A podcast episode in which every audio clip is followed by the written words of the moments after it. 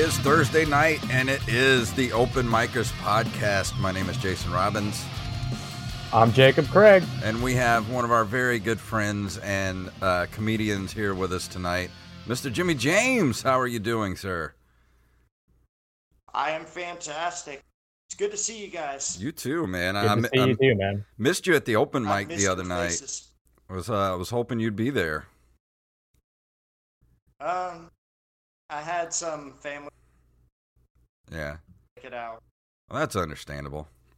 But uh, I'd be remiss if we didn't kind of uh, talk a little bit about what's happening uh, for the, the future scholars that are going to look back on this and, uh, you know, an alien species that finds this MP3 lodged somewhere. And uh, we're in the middle of the, uh, not only the, the COVID 19 pandemic, but also middle of the uh, the the riots and protests that are going on right now across the country over police brutality. And there's a giant asteroid Yes. heading towards the Earth. that too, which is probably going to kill us all. Which is that's great, but. Uh, but we, uh, Jimmy and I have um, here. Here, here's the story. I put up a meme that I made on Facebook the other day, and um, uh, a lot of the uh, the oppressed white, angry white boys came out of the woodwork and uh, started giving me the business. And Jimmy James was there to help uh, help defend me a little bit, and uh,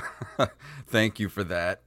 And um, so, is there anything you'd like to say to all the people out there? Because I just want to say, everybody that's protesting and stuff, I love all you guys. I stand behind you, and um, you know, just stay safe out there. But do you guys, Jimmy, do you have anything you want to say about everything going on? The funny thing is, uh, back in 2012, I was actually very critical of Obama's policy Mhm. or policies. I was outspoken. I was on social media a lot, and I was kind of coming at things from a different angle. You know, I lost some friends. I made some enemies, and in the end, I was, you know, it's just not worth. It. Don't Yeah. let everybody fight them. And since then, I've just sat back, not been active, not participating, especially in social media and sharing my opinion affair until now. I've seen Trayvon Martin. I've seen so many people of color being unfairly treated, murdered, and this has become not become it has been an epidemic for a while but now it's being shown. Yeah, and i have to speak out because so many people are just staying blind and oh no this isn't a race problem. This isn't you know a social problem. And the people to the extreme are pretty much saying things are fine how they are less bitching about it. so i feel like it's a moral imperative that i have to start speaking out now I have to start saying no, things are fucked up. And if you don't see that things are fucked you've got to open your eyes. Now, me voicing my opinion has made me lose friends, has me having falling out with friends. I'm in arguments daily just about it. I can't let it go. yeah. Not this. Well, you know, the thing is, is I I had put up a meme about Colin Kaepernick and about how my Facebook feed was inundated with with people, uh, you know, white people saying, "Well, why can't black people peacefully protest? Why do they have to riot?" And I put up a meme of, you know, Colin Kaepernick peacefully protesting, and everybody then came at me saying, "Well, he did it at the wrong time." when is the right time? Like, I don't understand, and, and they can't give you a good reason. They can't. And I started attacking some of these people, um, saying, you know, like, you know, me personally, I'm a pasty white boy from the Gulf Coast of Mississippi. I don't get to tell people when they can and can't protest. and they wanted to come at me about that. Like this one guy was like, "Well, I have a black girlfriend." I'm like, "What does that got to do with it?" Like I eat Chinese food. That doesn't mean I'm a fucking, you know, I, I'm not qualified for like, you know, uh, what's it called, like foreign diplomacy. you know, like what does that have to do with anything? I just don't Yeah, get it it, man. And isn't it the point of a protest to do it at a time that's not convenient? Yes. Like so people will pay attention. And the reason no one can give you a What was up, Jimmy? a, a time that's not convenient, like when there's not people being abused and murdered in the street, that's the right time to do it.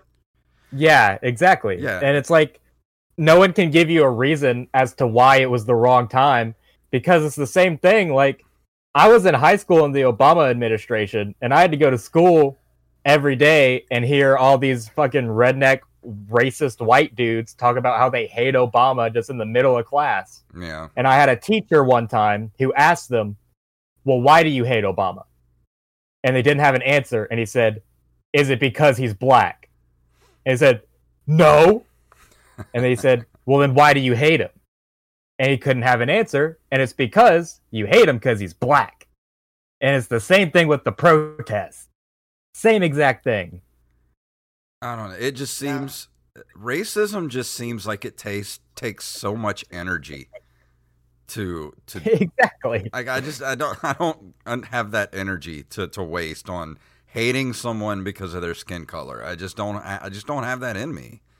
Never have. I mean No. even when I was a kid, I went to a school uh, north of Biloxi where they started integrating um, some of the kids from North Gulfport, which is a predominantly black community, into our school. And before, you know, before this time, it was a predominantly white school. And, you know, all these kids started coming into the school, and I made friends with a lot of them. You know, one of my best friends in, in elementary school is a kid named Ray Carter, which was I thought was cool because that was my grandpa's name. So I'm, you know, one of my best friends was this little black kid named Ray Carter in uh, elementary school, and I remember as Are a kid one of your best friends is black?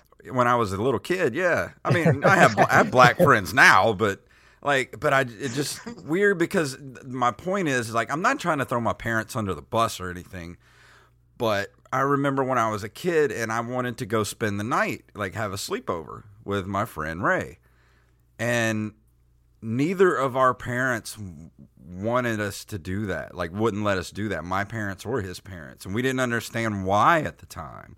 And look back on it now it's like wow it's you know neither of our parents wanted us to you know have a normal childhood type of thing. Like to go have a sleepover and that was such a foreign concept to me And i didn't realize it till i got older and i'm like man i don't and it's it's not because my parents were racist or anything it was just you know we live in mississippi where like racism is just casual like it's just Oh It- yeah. there's I don't think there's a lot of it. I don't think there's any kind of real hate behind it. I mean there is, don't get me wrong, but I think a lot of it is just like I said, it's just casual racism. And that's just not In right. the late 80s, when I was in junior high school, there were literal race riots. Black junior high kids by 10s and 20s fighting the white junior kids by 10s and 20s in the courtyard, just rushing at each other. And all the teachers running in and breaking.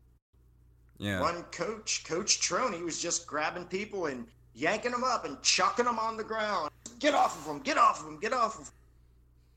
But it, it was an issue back then. It's been pretty well masked and watered down, but it hasn't gone away. Yeah. Well, I remember back when I was in high school in uh, uh, the mid 90s at, at D'Iberville High School, and there were problems between, you know, the rednecks, which there were a lot of rednecks at the school. There were also a lot of black kids at the school, and they cl- they started to clash, and we had to have police presence at the school. We had to have, you know, police officers every single day in the hallways to to make sure that people, you know, fights wouldn't break out. And I'm just like, man, like I, I, I don't even know what to say other than just like it's just dumb. It's stupid. Like why are we it's the 21st century. Why are we still dealing with this? And I don't understand it. I just don't. It's because of our parents and our grandparents. I Now, some of us learn to get away from it, like I did myself. But a lot of kids, they're just like, Grandpa says it's okay, Dad says it's okay, I'm saying it's okay. Yeah.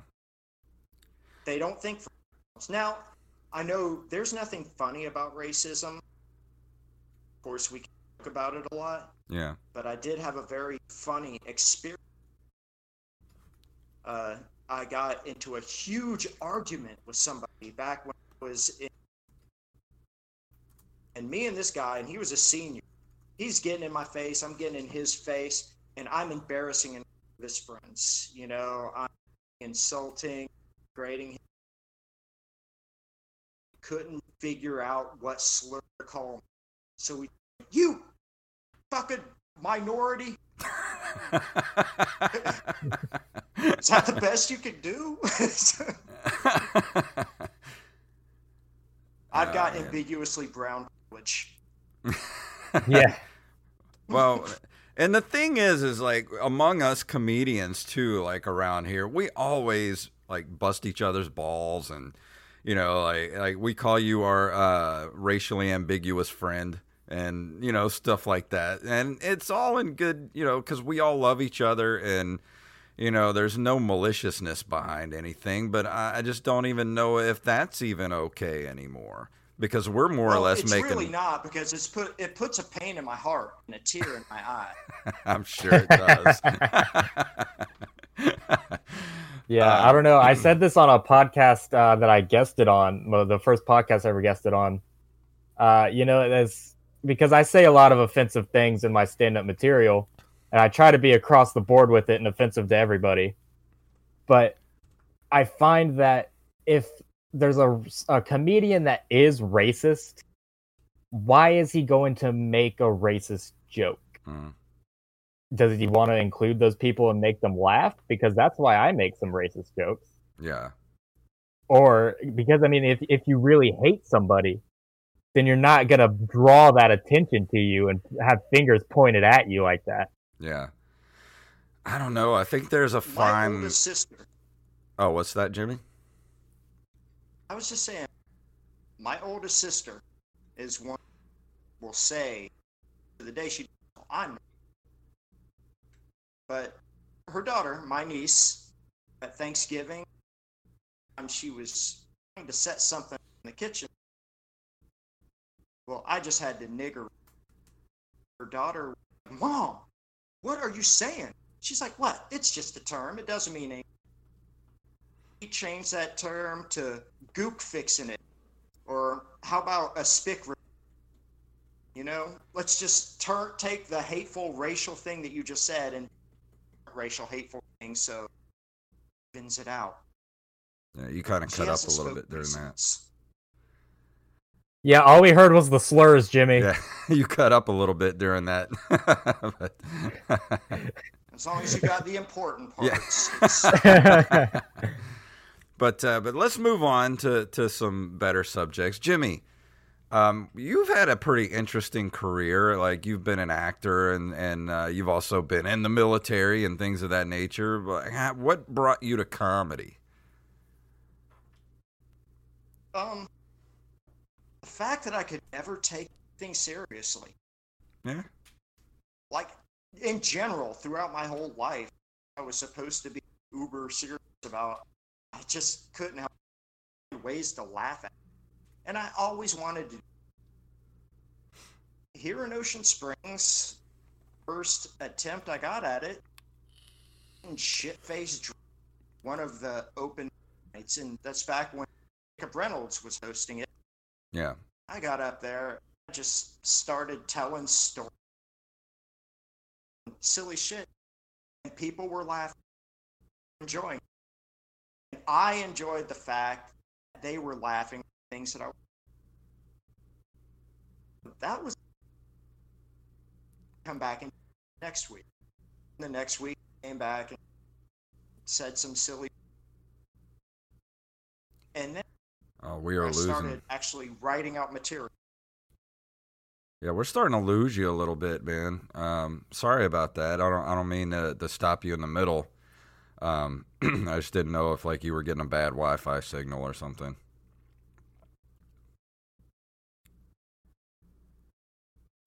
Sorry, everybody that's uh, that's listening. I know that's kind of weird to hear somebody every other word. Yeah. And I apologize too. It says my Wi Fi is. can speak slow. no, it's it's weird because it's like it's almost like you have the push to talk thing going on, or like it where it's supposed to pick up like I don't know. There's a setting in Discord that's uh, under voice and video, and it's voice activity, and I think it's clipping you out for some reason, and that's it's not sounding good, and, and it sucks because I've been looking forward to this all damn day. Yeah. I have to. Yeah, we'll try to Let's work see it. with it as best we can, and uh, hopefully, Yeah. If any, if anyone in the chat knows where that setting is, then feel free to let us know. hear the doggy good though. Oh yeah. I, I tell you what, I'm going to go sit closer to the Wi Fi source and see if that helps. you actually sound perfect right now. If you want to just keep walking in a circle.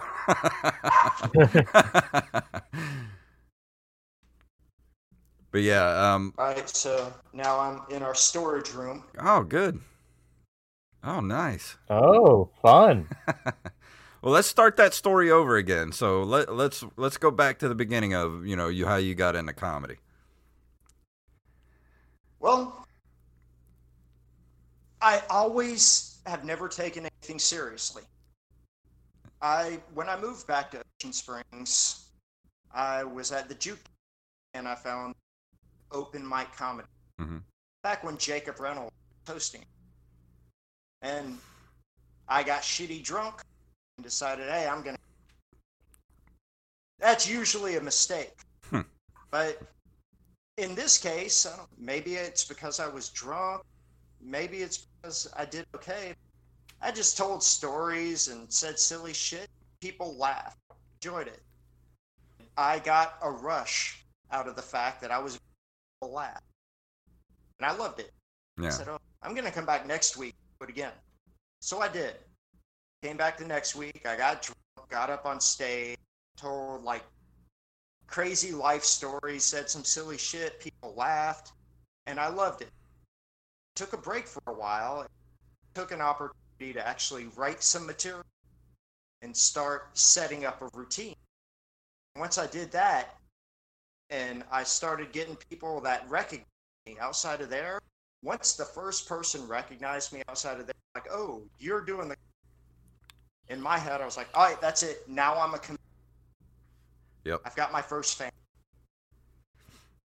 So what is your process like for coming up with uh with material and um you know like like a set? Like how do you come up with what you're going to put in your set because you have a sense of humor a lot like mine where I'm I don't really consider myself a joke writer. It's more of just kind of humorous stories and and telling things in a funny way. a lot of my stuff is based on true life experience. If I can think of a memory that actually makes me smile or laugh physically just thinking about it, Mhm. I write it down. You know, I should tell that story or I should share that experience. Yeah. So what about you, Jacob? You're you're more of a joke writer. Um, what is your? I've never really asked you this. Like, what what is your process like? Yeah, I mean, I mean, I can write about funny stories that have happened to me too. Um, at the open mic the other night, uh, about about half of my set was about a funny story that happened to me in the grocery store. I love that Where I was story. Yeah, it, I mean, I was I was staying with the buggy in front of the adult diapers, and then some lady came up behind me and it was like being super rude, and I had to duck into another aisle so that she could buy some uh, antifungal vaginal cream right in front of me. And um, so there's stuff like there's stuff like that because I've been a comedian for so long. Like most of my Did you get her cognitive. number? Can I have it? No, I actually, I actually think it was your your girlfriend, Jimmy, if I'm not mistaken. but um, you know, I, uh, I've been a comedian for so long now. Like I've been writing jokes since I was 14. So most of my entire life has gone to that. So whenever something funny happens, I immediately turn it into a joke. And as far as ideas go, uh, I take like the Joe Rogan method of doing it. Because Joe Rogan takes an hour out of every day to sit in front of a computer and write jokes, whether they're garbage or not. He just writes them, and as long as you're writing something, you can delete it later.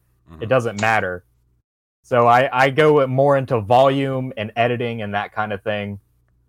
Um, and I mean, as uh, ideas are just ideas. You just watch TV, go out into the world, talk to people. I mean, you'll get stuff, you know. Yeah, that's the thing is once you actually commit to, uh, and I found this too. Like I had, I was always a like a humorous uh, short story writer and things like that.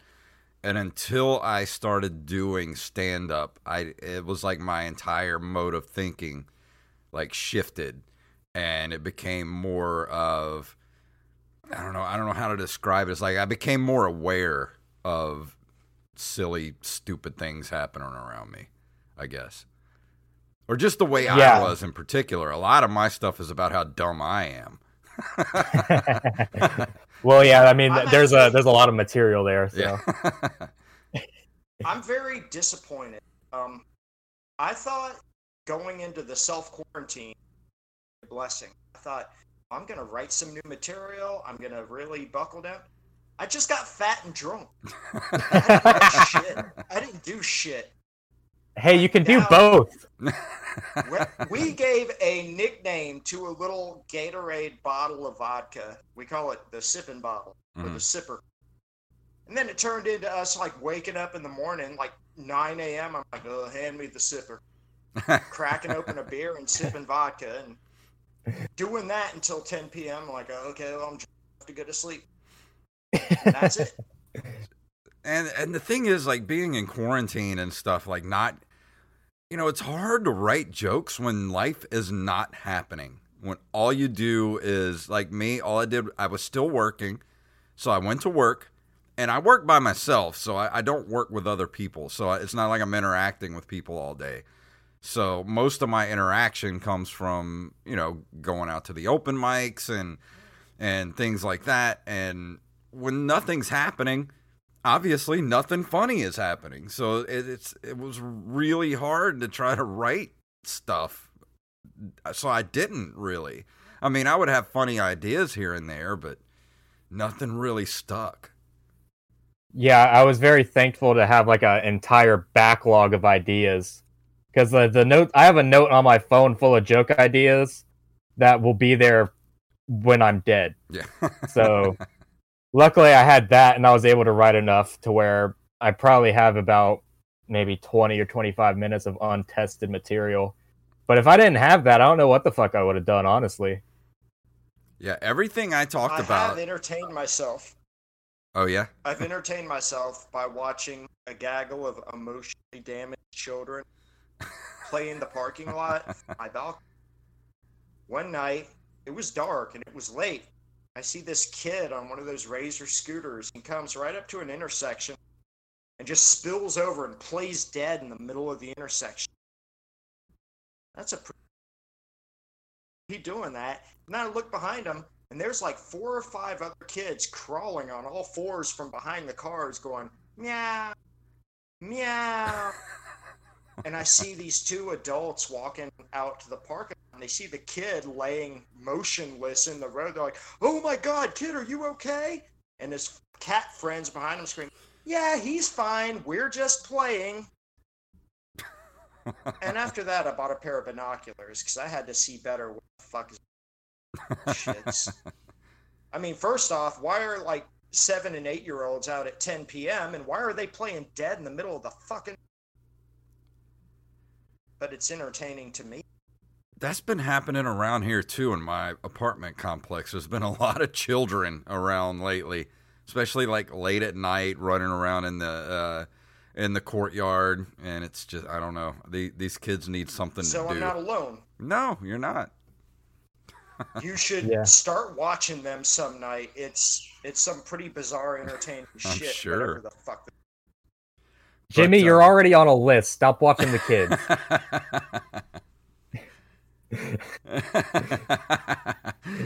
So, um, what one thing we like to do with our guests is we like to do a top five list, and Jimmy suggested that we do top five. Uh, what was it again? How, what did what'd you call it? Puberty survival bands. Puberty survival bands. Yes. So we're um I'm not quite sure exactly what that meant, so I'm just I looked back at the bands that kind of got me through that age from like 14 to to 17, the bands that I listen That's to it. the most. So uh, we'll Yep. go ahead and we'll start with you, Jimmy. What is your number 5?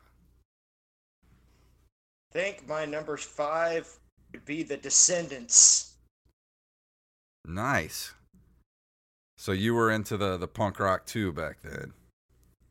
Yeah, yeah, big time. I mean, punk rock was the first music that really spoke to me. I remember Yeah. the first getting introduced to the Misfits. Yes.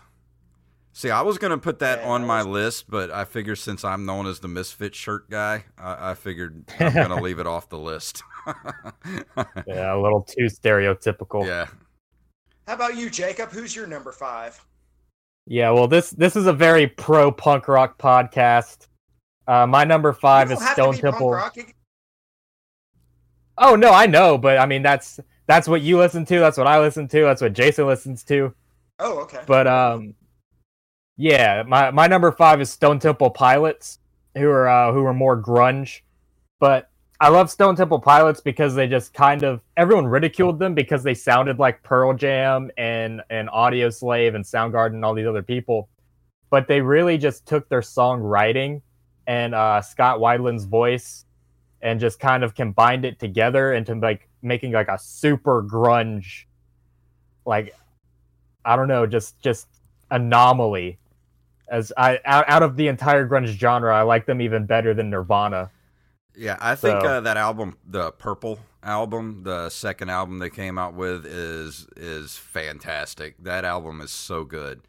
And uh, really a, a it's more of a southern, I don't know, kind of it's it sounds like a southern rock almost album. It's weird. Yeah, I mean they changed so much. Like I, you listen to Purple and then you listen to Wicked Garden, Mhm. and then it, it just all completely changed. And I think Wicked Garden was probably their peak. Yeah. I enjoyed Stone Temple Pilots. I enjoyed Nirvana, but I was not into Pearl Jam. I was not into a lot of the Seattle grunge bands, but I was into those two. You know, I really didn't get into Pearl Jam until later.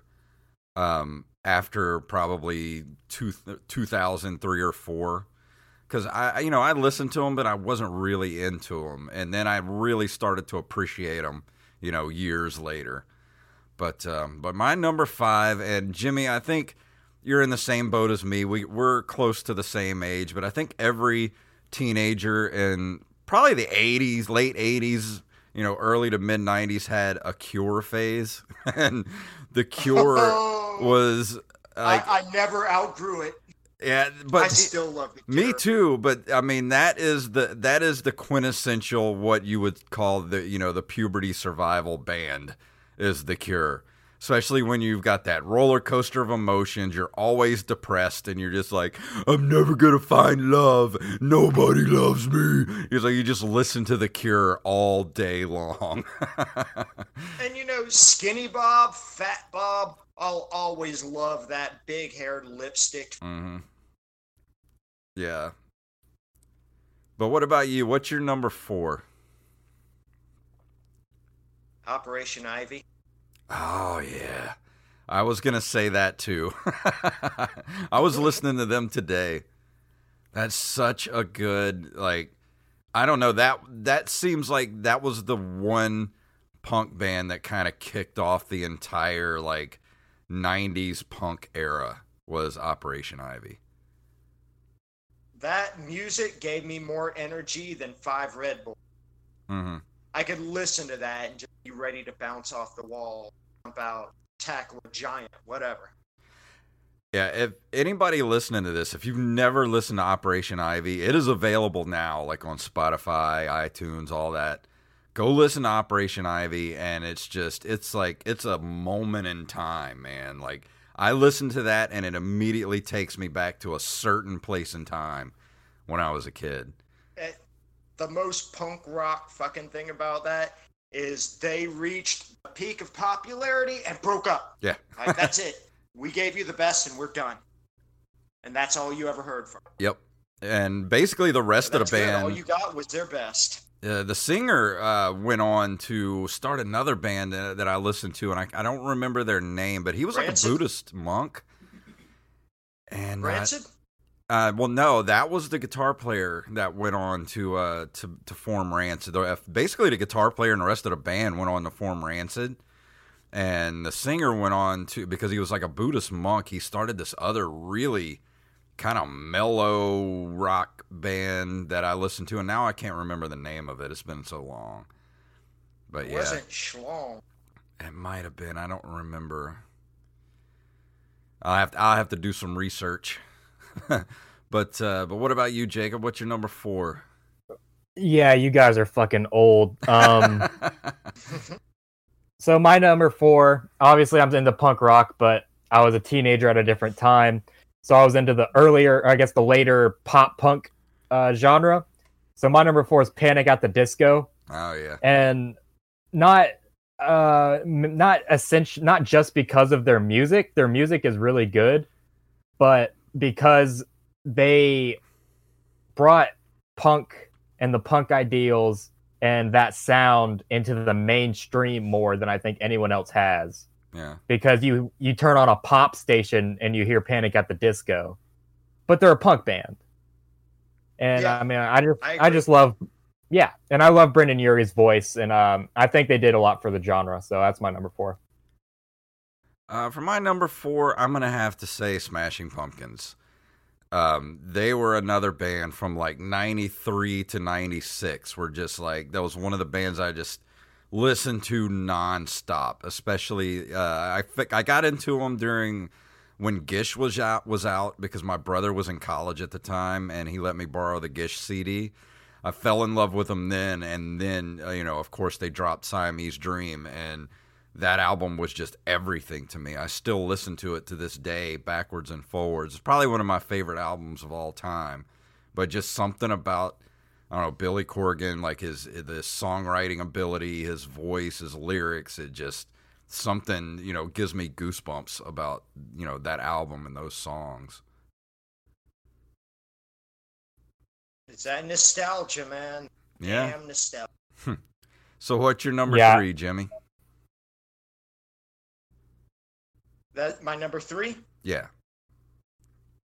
Bad Religion. Oh yeah. See, I think Thank pre- you, Macho Man Randy Savage. I think we pretty much just listened to all the same shit. is, is what it was. Yeah, Brad But Religion. Bad Religion is what opened my mind to the social issues that were happening. I had no idea. Uh, I mean, I was a stranger to this shit. I was a kid. I would start listening to these songs about government corruption, social discourse, and all this stuff. Start looking around and seeing it all around me. I'm like, wow, they're and the more I listened to it, the more I was aware of it. Uh, uh, the more that I was aware of things that I was never aware of. Before. yeah. And they're still doing shit today. They made a song about Trump called "The Kids Are Alt Right." Yeah. and the singer, I, I can't remember his name, but he got like a doctorate in like like zoology or something Uh, like philosophy, I believe. Philosophy, yeah. Really smart Brian dude. Geffen. Yeah, that's it. Yeah, I think so. I know it's Brian something. But uh, what about you, Jacob? What's your number three? my number three is weezer Oh, yeah. Yes. hell yeah Love man the Weezer. Yes, Blue album. Uh, even their newer stuff is pretty good, but it's just when they released Blue album, uh, I had discovered that as a a, a lonely teenage boy who couldn't get laid. it just made everything better, man. Yeah. Well, if you love the Blue album, you'll love Pinkerton because that was the one album that Yeah. was panned when it came out, man. But then, like, it became slowly became everybody's favorite Weezer, Weezer album, and it's weird Is that how the that one with. Pink Triangle? Uh, I think so. Yeah, it's got that, and um, uh, El Scorcho was their one uh, single Yeah. off of it. Yeah, Yeah. such a good album. And I love their video with Weird Al. Yeah. Weezer's a great band, man, and they, and they haven't changed either. They still look Oh, yeah. exactly like they did, you know, 25 years ago. It's weird. They sound exactly the same too. Yeah. I mean, they just they, they keep putting out that '90s nostalgia, man. Yep. People eat it up, man. And long you know, their subject matter and their style changes slightly, but they're still they still stay exactly the same. yeah. Uh, what are we at? Number three? Uh, my number three is going to be, and this is a band. Um, I discovered this band like it felt. This felt like a '90s band, but and I thought they were new at the time when I discovered them around ni- like '93, I think, and started listening to them. But I, they had already been, you know, broken up for like five years at that point, and it was the Pixies. Dude, the ah, yeah. you just stole my next band. really. it was so weird because they have like they were so far ahead of their time as far as just their sound and the you know their songwriting it was so 90s but then you realize like this was like 1987 you know they were writing this shit so and i They- got into them they innovated the whole like loud, quiet, loud yes formula for music. And Nirvana ripped it off. I mean, if it wasn't for the Pixies, there would be no Nirvana. You know, there would be no I think Nirvana 90s. paid homage to it. Yeah, there would be no 90s sound without the Pixies. I think the Pixies laid the groundwork for it. And that that's all I got to say about it. The Pixies are great. They they were so groundbreaking. Um, but what about you, Jimmy? What's your number 2? I don't care if you stole it. The Pixies. the Pixies are my number two favorite like puberty survival band. yeah. I danced around to Doolittle all day long. Mhm. And me and my friends would say, You buy me a soda, you buy me a soda, you molest me in the parking. Yep, yep, yep. And has there been Pixies another huge influential. Has there been another song other than Where Is My Mind that has been used so much in movies, TV shows, trailers? I mean, that that song has been remade so many times. I bet they just live off the residuals of that song. I have heard Here Comes Your Man a couple of times in a couple of movies. Yeah. Yeah, that's another popular one. They're just I don't know, man. They're just one of those bands that just keeps people keep discovering them like every, you know, 10 years or so and they're and they were just they still just sound as, relevant now as they did then. They have like just a timeless sound about them. And I saw their reunion tour and they still had Kim Deal playing with them. And that was the last time that she did. Yeah. I'm glad I was able to be there and see the original members do one more show. Yeah. I wish I could have seen that. Man. but what about you, Jacob? What's your number 2? My number two is Green Day. I knew you were going to say that. I love Green Day. yes, Dookie, Nimrod, especially American Idiot, because I remember when American Idiot came out, and I was five years old when it came out. But I knew Green Day because my mom would play Green Day in the car with me because she's a great parent. Hell yeah. And I, re- I remember being I play fucking it for my kid. yeah. Yeah, and I remember being fucking stoked about a new Green Day album when I, as a 5-year-old kid. And I'll still listen to that album. I'll even listen through the entire Jesus of Suburbia track, which is like 10 minutes long. And I still One think of my it's favorites. yeah, I think as far as a story goes in music, it's it's the best. It's the best linear story in a single song that you can find. yeah. Did you ever listen to the 10,001 Slap Happy Hours album? hmm Uh, no, I didn't. Dude, go back That and was listen their to that. first underground album. Try to check it out if you can. You're gonna love that shit. Yeah, it's on Spotify and iTunes now, so you can find it. That one, uh, that was their first one, and then Kerplunk was their second. Kerplunk Ah. is really good too. I forgot about Kerplunk. Kerplunk is a great, great. I I think I listened to Kerplunk more than any other Green Day album, probably because th- that Yeah, was when. I first found out about them. Was during the Ker- Kerplunk era. Yeah. These days, they're not even the same band. Those last couple albums, it it sounds like a hair care product commercial. It does not sound like. Right. But the thing is, ACDC's new album sucks too. So, I mean, looking at Green Day, they're they're they've definitely earned their places being pioneers the same way ACDC did. Ooh, the real big Yeah, wall. but ACDC's as old as Willie Nelson, man. Yeah. The Real Big Wall has joined us in the chat room. What's up, Wally? Uh, and he said he saw Green Day play All of American Idiot before it released at Voodoo Fest. I remember you going to that Voodoo Fest. He went by himself to Voodoo Fest uh, to go see Green Day. Respect, my man. Love Yeah. you, Wally. um, I remember how excited I was back in '94 to see them play Lollapalooza. in New Orleans. I remember It's that. like, oh, I'm seeing Green Day play live! Yay! I wanted to go so bad, but I didn't have anybody that wanted to go with me, so I didn't get to go to that. I if there was one concert I could go back and go to, it would be the 1994 Lollapalooza in New Orleans. Poor awkward child. I know. What do you uh what do you guys think about the Hella Mega Tour? Are you guys gonna try to go see that? the Hello Mega Tour. I haven't heard of. It. Yeah, this. dude. Green Day, Weezer, Fall Out Boy. The Hella Mega Tour. Wow. They haven't yeah, they they were supposed to do it before the pandemic and um then all their dates went away and now they're they're booking it again. They're gonna book more dates for it. Oh, that's cool. If it comes anywhere near here, I'll go. Yeah, dude, if it comes to New Orleans, we should totally go. Hell yeah.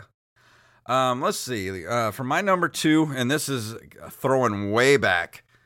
Uh, I was a huge Doors fan when I was uh, a younger kid. I fell in. My dad like loved the Doors, and it was one of those bands that you know, like them, Rolling Stones, the Beatles, was always on rotation on the record player in my house when I was a kid. And once you hit a certain age as a teenager, it's like Jim Morrison becomes your savior. and and like I just I wanted to be Jim Morrison for like a year straight from like age 14 to 15. I started growing my hair out. I started writing weird poetry and I just I just wanted to be Jim Morrison. That's all I did was just wanted to be Jim Morrison. How much acid did you have to drop? I've never done acid, but I I'm willing to try.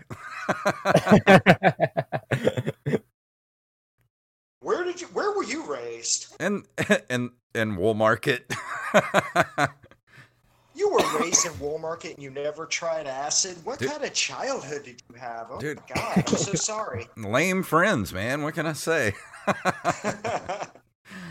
Uh, what about you? What's your number one, Jimmy? Your number one puberty survival band? Modest Mouse. Oh yeah, I love Okay. me some Modest Mouse. It started with uh, their album, The Lonesome Crowded West. And it was so weird. And it was it was that band and a band called Built to Spill. Oh yeah, I, I listen to them two too. bands were they were weird. Music was kind of off kilter and slightly off. I loved it because I knew it was on purpose, and there was kind of a message with the song with that off kilter, off, and it drew me. And I got more and more into it. And every album they came out with, I thought better and better. Yeah, I sunk into just those bands, but more Modest Mouse and Built to Spill, but not by much. I love both of them. yeah. Uh, did you have any runners up that you, that you were gonna put on the list but got edged out slightly? them. A few. Because one of mine, Uh, one of my run- runners up was gonna be NOFX. because I Yes! Ah, yes! I loved NOFX when I was a teenager. Holy crap. I still crap! listen to him to this day. White Trash, Two Heebs, and a Bean is still one of my favorite albums of all time. Yeah. Lin- uh, linoleum still makes me want to break shit. yeah. so, uh, Jimmy, Did you I'm, guys see th- their video for? Uh, they made a video for Funny or Die. no. I've heard about this. I haven't seen it. Oh, it's an awesome video. It's shit. I'm having a brain. I'm gonna have to look this up. Uh, Jamie, can you pull that up? yeah. we don't have a Jamie. I'm gonna get a Jamie. Um, we need an Audible sponsorship so we can get a Jamie. so, what about you, Jacob? What's your what's your number one? Uh, Or did you want to do any runners up before you you got to the number one spot? Uh, one runner up that I completely spaced on as we were doing this is The Offspring. Yeah. I love The Offspring so much. Uh, they're definitely, yes, they're amazing. Uh, Pretty Fly for a White Guy was written about me. That's actually a true story. And, um, but uh, uh, that wasn't a true story, guys. You're supposed to laugh. Fuck you guys. I was never But- really that big into the Offspring. Really? Really? yeah, I just never got into them all that much. That surprises me a lot. Um, I really love their music, but n- my number one is Blink 182. I know their entire discography. I can sing every word. I I know their entire history, their lineage. In school, one time, I gave a report, an oral report on the history of Blink 182. That's awesome. That's a true story. I would like to have seen what happened with them if they kept their original. If the original drummer, if they kept their original drummer, they probably would have hit the. They would have gone nowhere. They would have just gone down the toilet. I mean, he was he was a drunk and a mediocre drummer. It was definitely Travis Barker joining the band that elevated them with Enema of the State. That's their hit album, the first one that had Travis Barker on it, and the first one that really captures their sound. Because even Dammit, which was their first hit, you hear that and it's like, cool, garage band. And then you hear Anthem, What's My Name Again? Or What's My Age Again? Sorry. Um, all the small things. And you're like, yeah, that's that's the Blink 182 I know. yeah. And um, Yeah. I I could talk about them for hours and hours and hours. yeah, um, I, you know, like I already said, one of my runners up was NOFX. The other runners up were like the Misfits, uh, Danzig, uh, bands like that. But and I was a huge. I've always been a huge Van Halen fan too, but I don't really feel like they're a, a puberty survival band. They're more just like a party band. But um, my number one uh, biggest, not only influence as far as like you know puberty survival, but this person I don't think there's been another person that has shaped me as a human, as a comedian, as a musician, as a writer, as Henry Rollins and the Rollins band. And don't get Ah. me wrong, I love Black Flag, but I discovered Rollins uh, when The End of Silence had come out. And I heard that first note of you know low self opinion and immediately fell in love with that band fell in love with him as a person as you know as a writer and then went down the rabbit hole like over the years he started i started getting vhs tapes of like his his uh, spoken word his comedy you know like starting to read his writings and all that stuff.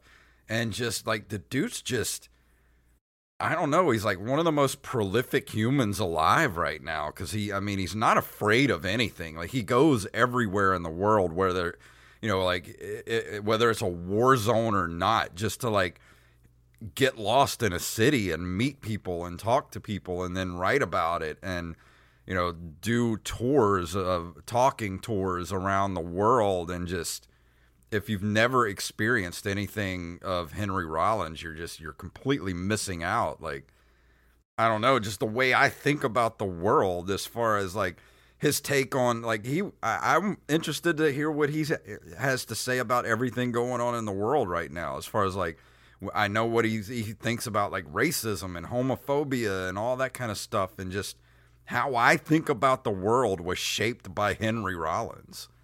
And I, I don't know if you guys really know much of his stuff, but that's he's my number one pick. Yeah. Yeah, I, I know uh, a little bit about Henry Rollins and Black Flag. I think he would definitely agree with me about the sentiment of punching your local racist. Yeah. I think that's something Henry Rollins can definitely get behind. yeah. Uh, I don't I don't necessarily like his stand up, but if you look at it as not stand up, then I think it's great. I think the- it's awesome. I love hearing his stories. Yeah. Well, like I said, it's not really I stand up. I loved him. I loved him in Sons of Anarchy. He played the white supremacist gang. Yeah. Yeah, yeah, yeah, yeah. It was an awesome role. That's the thing is like he looks like a white supremacist, but he's the exact opposite, you know? And I don't know, it's just I love that man and I you know, I wish I had the bravery that he has to just like put a map of the world up, throw a dart and just go there. You know, pack a, like no luggage, just a backpack and uh you know, a cell phone and a notepad. And that's what he does. He's an adventurer and that's oh that's where my heart is Yeah, that's. I Uh, have I a wish I had the money to do that. yeah no shit I had I had a friend in LA that did that. He's actually had a couple of published books, traveling books. Mhm. He's traveled. He's an Israeli dude named Baruch. He's traveled around the world and just pretty much did it like that. Whatever was on his back, whatever money he had, and went and made it and just wrote about his adventure. Now he's also a big misogynist and a sexist. oh that sucks And I introduced him to a friend and his wife.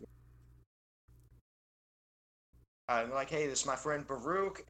You know, they found out he was an author. They're like, oh, hey, what are you writing about? What's your subject matter?